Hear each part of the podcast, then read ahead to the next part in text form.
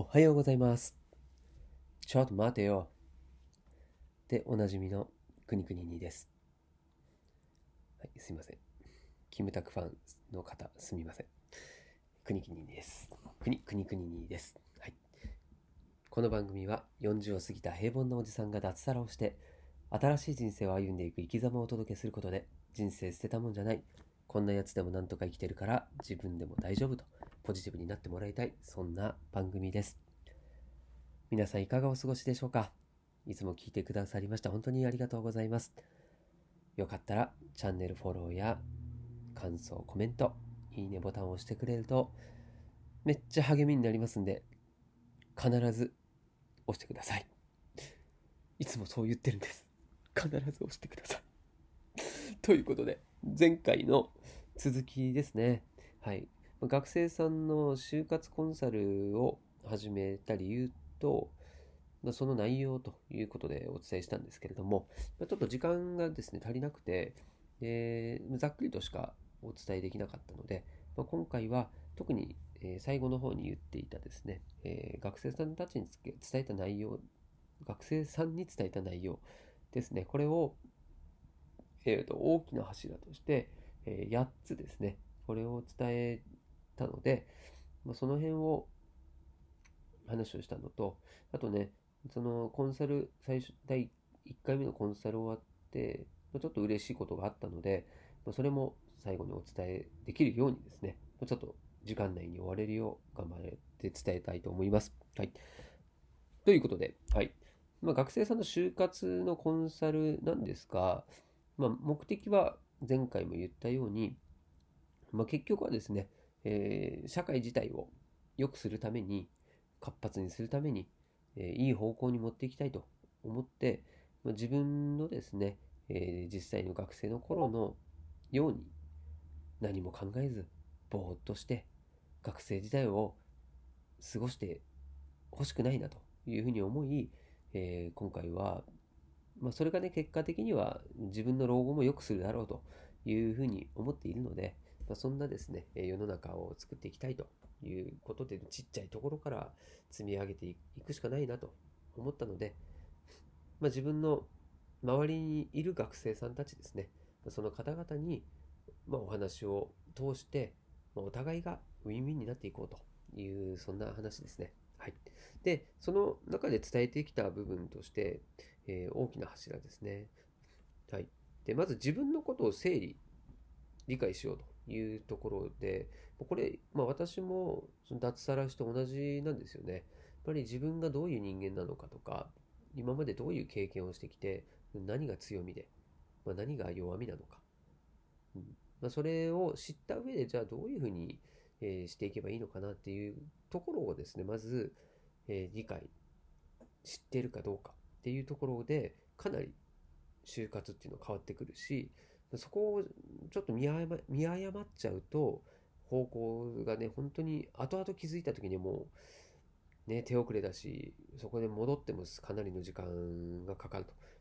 思うので、まそこは大事だよねという話ですねでここが一番学生さんの話を聞くとできてないんですよね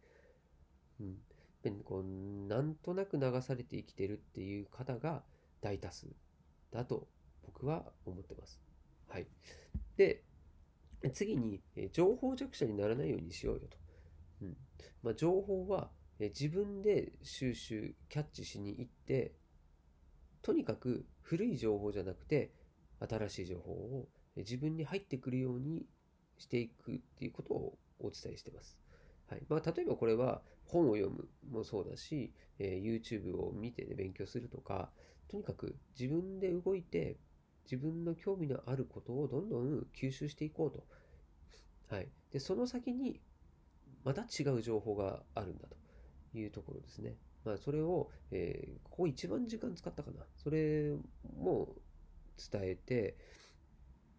まあ、うん、そうですね。そこが一番情報がないかあるかでの違いっていうのは伝えましたね。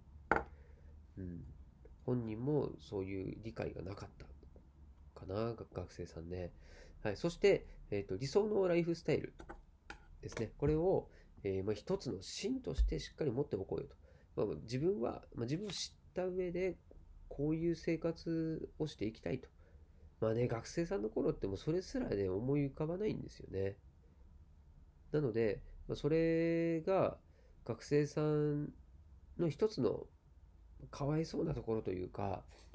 そこまでのね、こう考えに、まあ、プロセスとしても至っていないんですよね。それは本当に、うん、大人のせいだなっていうふうに思うので、ま今からでも遅くないのでね、ま人生これから上ですから、はい、人生これからと思って、学生さんにはどんどん伝えていこうと思ってます。はい、そして次。はい。その理想のライフスタイルを叶えることができる働き方、これができる企業を探そうと。単純に今の生活ではなくてね、当然これから結婚してとかってなった時のことって、まあ、学生の頃はなかなか考えられないんですよね。まあ、だからこそ情報をゲットしなきゃいけないし、いろんな方の話を聞いたりとかしなきゃいけないし、その中で、じゃあ、えー、じゃあ将来子供が自分持ちたいなっと思った時に、じゃあ、えー、土日はね、仕事をしないようにしたいとか、あとは自分の時間を最優先したいから、じゃあ副業とかもできるところにするとかっていうふうに自分のこうプランっていうのはいろいろできてくると思うので、そこも考えようよという話ですね。はい。そして、まあ、副業などいくつかの仕事をすることを前提として就活しようねと。これね、企業に入ったら、そこから副業禁止でしたなんていうことにはならないようにしたいですよね。はい。はい、そして6つ目になりますね。企業の寿命は20年から30年とも言われてます。これから先は。まあ、そうなったら、まあ、今ある仕事ももうなくなる、半分ぐらいはなくなると思ってた方がいいし、まあ、実際そうなると思いますね。まあ、そうなることが前提に考えた方がいいよと。はい。そして、えー、7つ目が自分の寿命。これも100年は生きるというふうに見越して、老後のことも考えたいそして8つ目、えー、自分が何をしたいのかですね。まあ、こういうふうな考えを持って、まあ、それを探す旅に出るというふうに、えー、今からその扉を開くところなんだという意識を持った方が、まあ、後々ね、あの時、それこそ国々兄さんの話を聞いて、よかったと思ってもらえたらありがたいし、まあ、なんか余計なお世話だよって言われそうですけれども、それでもいいですもん。でも、一つでも何かきっかけになればいいし、もう本当ね、あの、昨日のコンサル終わった後も、うん、こういろんな有名な YouTuber さん、そのビジネス YouTuber さんとかの、え、動画をいくつかね、こうチャンネルを紹介してあげたりして、もう余計なお世話なんですよ。でもそれで何か見て、少しでもヒントになったり、きっかけになったり、すればいいなと思ったんですよね。はい。あで、そう、あの、これ、最後にですね、お話ししようと思うんですけど、嬉しいことあったんですよね。そのコンサルをしてから。それで、そのことがあったから、私も調子に乗って、その YouTube とかね、動画のチャンネルを紹介したりしたんですけれども、はい。まあ、えー、先ほど言ってた、えー、2番のですね、情報弱者にならないようにするということで本の話をしたんですよ。まあ、自分も学生の時は本読まなかったと。まあ、それを今思えば、まあ、めっちゃ後悔してんだっていう話をして、うん、で、その本を読む大切さとか、まあ、そういったものを、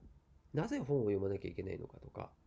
何のために読まなきゃいけないのかっていうところも、まあ、その場では詳しく説明をしたんですよね。まあ、自分ではもう自分の知ってることっていうのは、いろいろ伝えたつもりなんですけれども、まあ、その、